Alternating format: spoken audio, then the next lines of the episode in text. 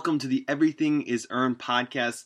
My name is Mike, and we are Everything Cleveland.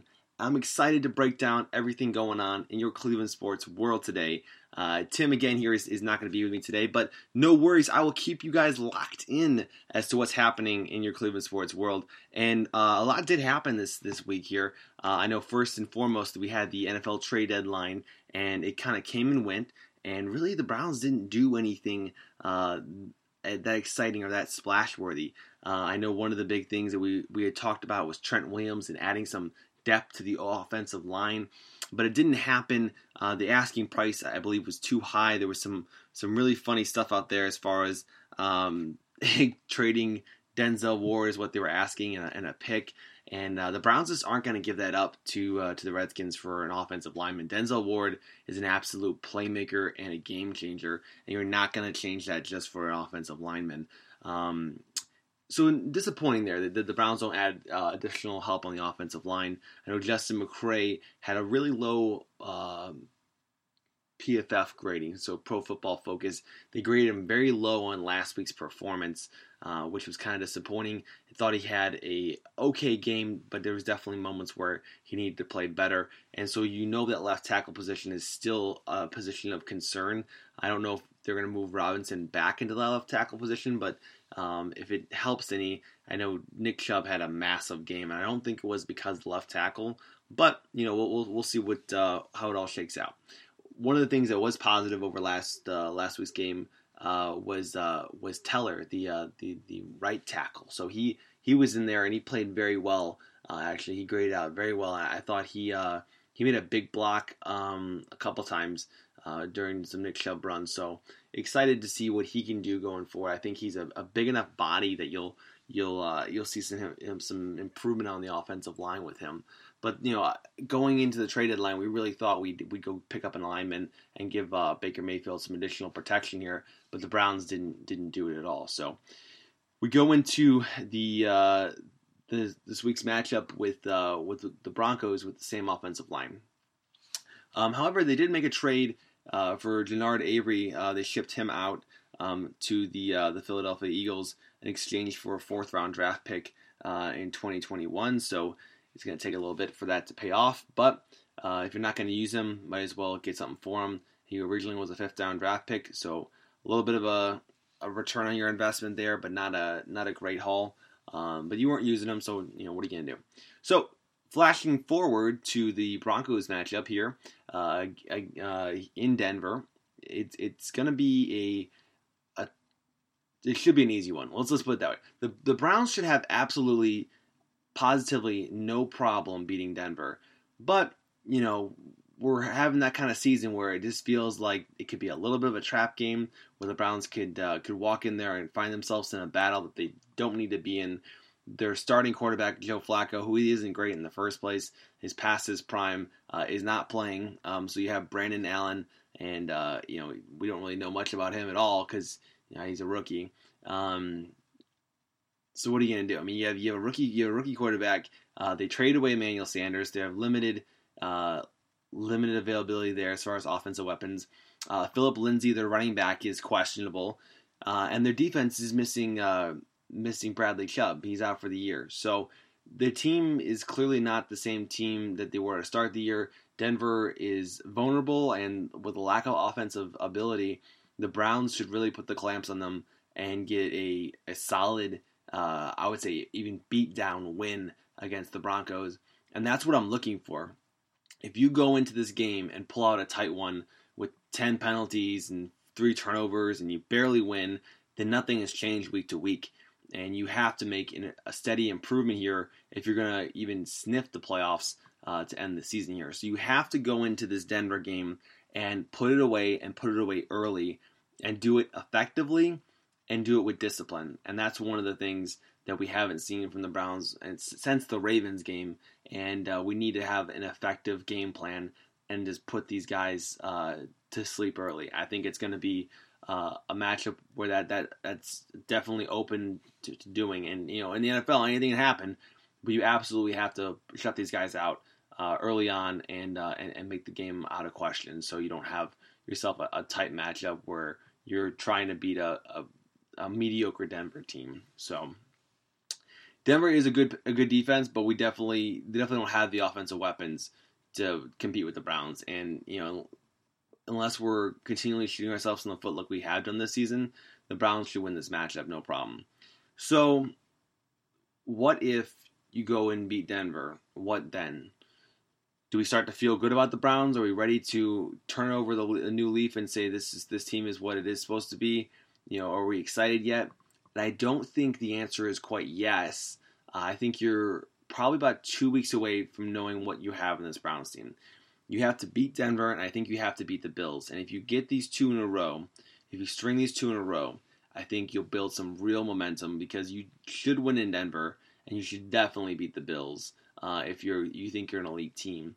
I know they're having a great season. They're they're five and two right now, but I think if you want to think about the playoffs, you want to think about being an elite team, being a, being a top tier team, you have to take care of business uh, these next two weeks.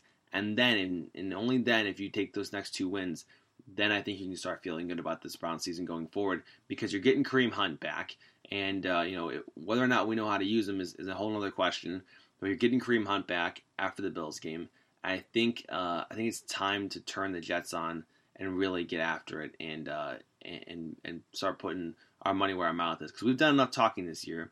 The Browns clearly have a collection of talent, but what we need to see is them put it all together and really uh, take these next two wins for us to have some positive momentum and to start building on this season and, and turning it into what it should be and, and close it out very strong. So I think you have to win Denver. I think if you win in, uh, win against Buffalo, you really build that momentum that the Browns fans have really been waiting to see, waiting to have. The season just hasn't felt like we've wanted it to feel. We've wanted the season to be very exciting. We've wanted it to be a big time, you know, we're going to score 30 points. No one's going to stop us. Baker Mayfield's going to be running around and tossing some touchdowns. And it's just been honestly a very frustrating year so far. And I think all fans feel that. So I'm ready to, to shake off the frustration. I'm ready to, to turn new leaf here and uh, I'll get this win in Denver and start the start the ball rolling. So we have to do that. We have to we have to to make it a, a quick I want to say easy win, and then and then look forward to the uh, the game against Buffalo. So flipping flipping the script a little bit, I want to talk about the Cavs because the Cavs are starting to become a very interesting, very intriguing story for me, and the reason that is is I think I'm going to be right. I know you guys know I love to be right here, but I think I'm going to be right. And what I mean by that is I think the Cavs are going to be a, a, uh, a seventh and eighth RA seed in the playoffs. Looking at the team and looking at what we were able to accomplish um, just in the first four games here is quite impressive. And you know we're two and two, we're undefeated at home. But when I when I say it's impressive, I mean because they're taking the talent they have, they're utilizing the pieces that are in place, and players are performing up and up to their ability for the most part. Uh, Tristan Thompson is playing well above his ability. He looks like the best version of Tristan Thompson we've ever had. I'm quite honestly very impressed with his play. He had a career high five blocks there night against uh, against the uh, Chicago Bulls, and I, I'm just loving watching him play. He's playing with a passion and with a fire that I know Tristan always plays with, but it's just really impressive when you start to see what he's able to do uh, on the offensive end that we haven't seen from him in the, in the, past. And his rim protection has gone up dramatically. His timing is better. He's taking on uh, the best players, and he's not backing down to anybody. And it's really, um, it's really pretty impressive. I, I, he had a couple of really aggressive dunk backs, uh, you know, on on uh, on Wednesday against against the the Bulls, and his play honestly kept the Cavs in the game. Early on in the first quarter, they had dropped down by I think eight or nine, and Tristan Thompson came back with back to back buckets. And uh, and and when they called timeout, he was he was barking all the way to the bench and was jacked up and was yelling. And I just love to watch that aggressiveness of him because they uh, they seem to like really playing with each other. And Tristan's like leading this group with Kevin Love. And it's it's kind of an odd pairing because I know they've been here for a while but they're they're taking this team and they're really leading them so far and they're putting guys in the position to be successful and John Beilein has just impressed me greatly early. I think he's just going to be a phenomenal coach in the NBA, and he's learned and adapted so quickly already in the few games we watch him play, and or rather coach. And I just love what I'm seeing out of Beilein. I think I think he's really really impressive. That Chicago game that happened Wednesday was definitely a losable game, but I think our coaching made the difference, and he put guys in the position to be successful. Um, you know, it seemed like every every moment of the game. Um, you know, when Delly wasn't doing it, he stopped playing Delly. When he realized that Kevin Porter Jr. was starting to get a feel for the game, they gave Kevin Porter Jr. more minutes. When they knew that Jetty was getting open for threes and he was going to get his opportunities, they started running things more to Jetty.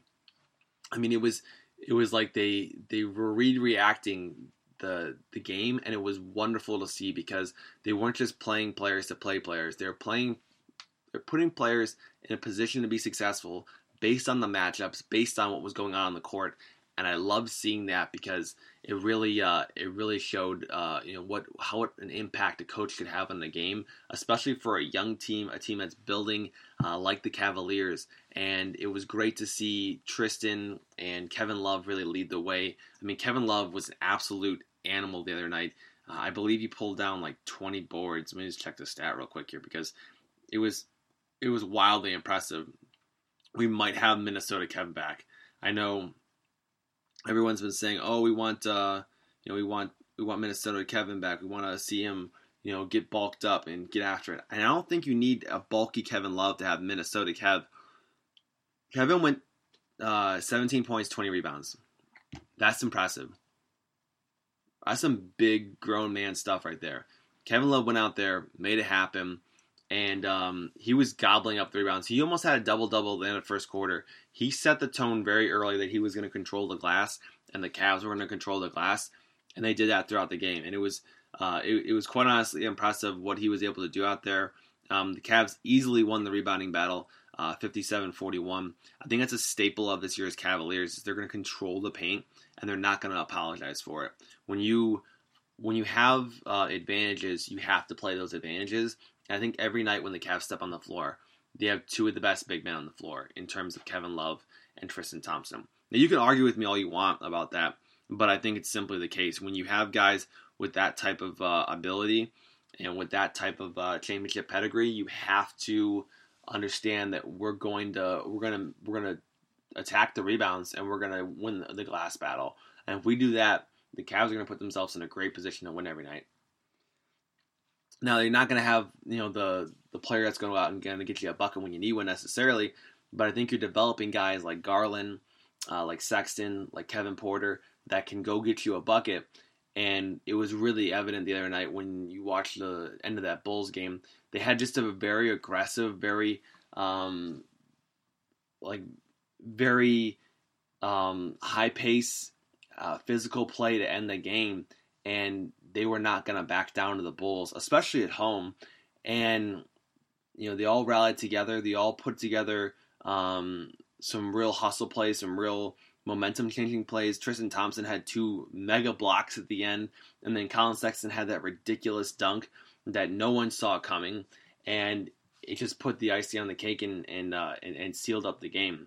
And it was really impressive to watch uh, a young team like that battle through some ups and downs throughout the game and then string together some you know some quality possessions down the stretch, and then get the ball to playmakers and uh, and close a game out like that that was easily uh, in the balance and could have been lost. But coaching and determined play and uh, and cohesive play uh, came together and, and, and, the Cavs got the win. So uh, we play Indiana tonight uh, against against Indiana in Indiana. I know we beat them during the home opener the other day. So they'll look to bounce back, but I think the Cavs uh, need to go grab their first road win here and um, build on the momentum that they, they built up there today. So you take that uh, that positive momentum from the Chicago game and you go into you know this this Indiana game. Then you play the Mavericks on Sunday, and you start to build some positive momentum. And it's going to be interesting to see how the Cavs match up against a team like the Mavericks on Sunday and like a team like the Celtics next week, and, and just see where our development is one of the things to watch out for early on is Brandon Knight is playing like no minutes at all. I don't know if it's because they're shopping him right now or because he just doesn't fit the game plan, but Brandon Knight is not getting in. Beilein is favoring Dellavedova over uh, Knight, and we'll see if that trend continues or if it's just something that they're trying to shop. But if you're not going to use Brandon Knight, I'd like to see him moved just so you can get some assets back here. So I think he's a, a, a serviceable NBA player. I just don't think he's going to end up on this roster if, if uh, Beilein's not using him already. So something to to consider, something to think about. But you know, some positive things to think about in the Cleveland sports landscape here. I, am excited for what the Cavs have done so far. I think I'm going to be right about this uh, this playoff potential they have, and I need to watch the Browns go out there and play a disciplined game of football. I feel like I'm beating a dead horse here, but I want to see discipline, quality play, and I want to see Freddie coach a good game from start to finish. So those are going to be my key points here going forward. I'm excited because I'm excited for what we got going on here. Um, we'll get back with you here, uh, here very soon, and we'll talk more to you guys on on Monday uh, after the Browns game and uh, and after these two Cavs games, and hopefully we'll we'll have some wins to talk about. But I appreciate you guys stopping by. Again, my name is Mike.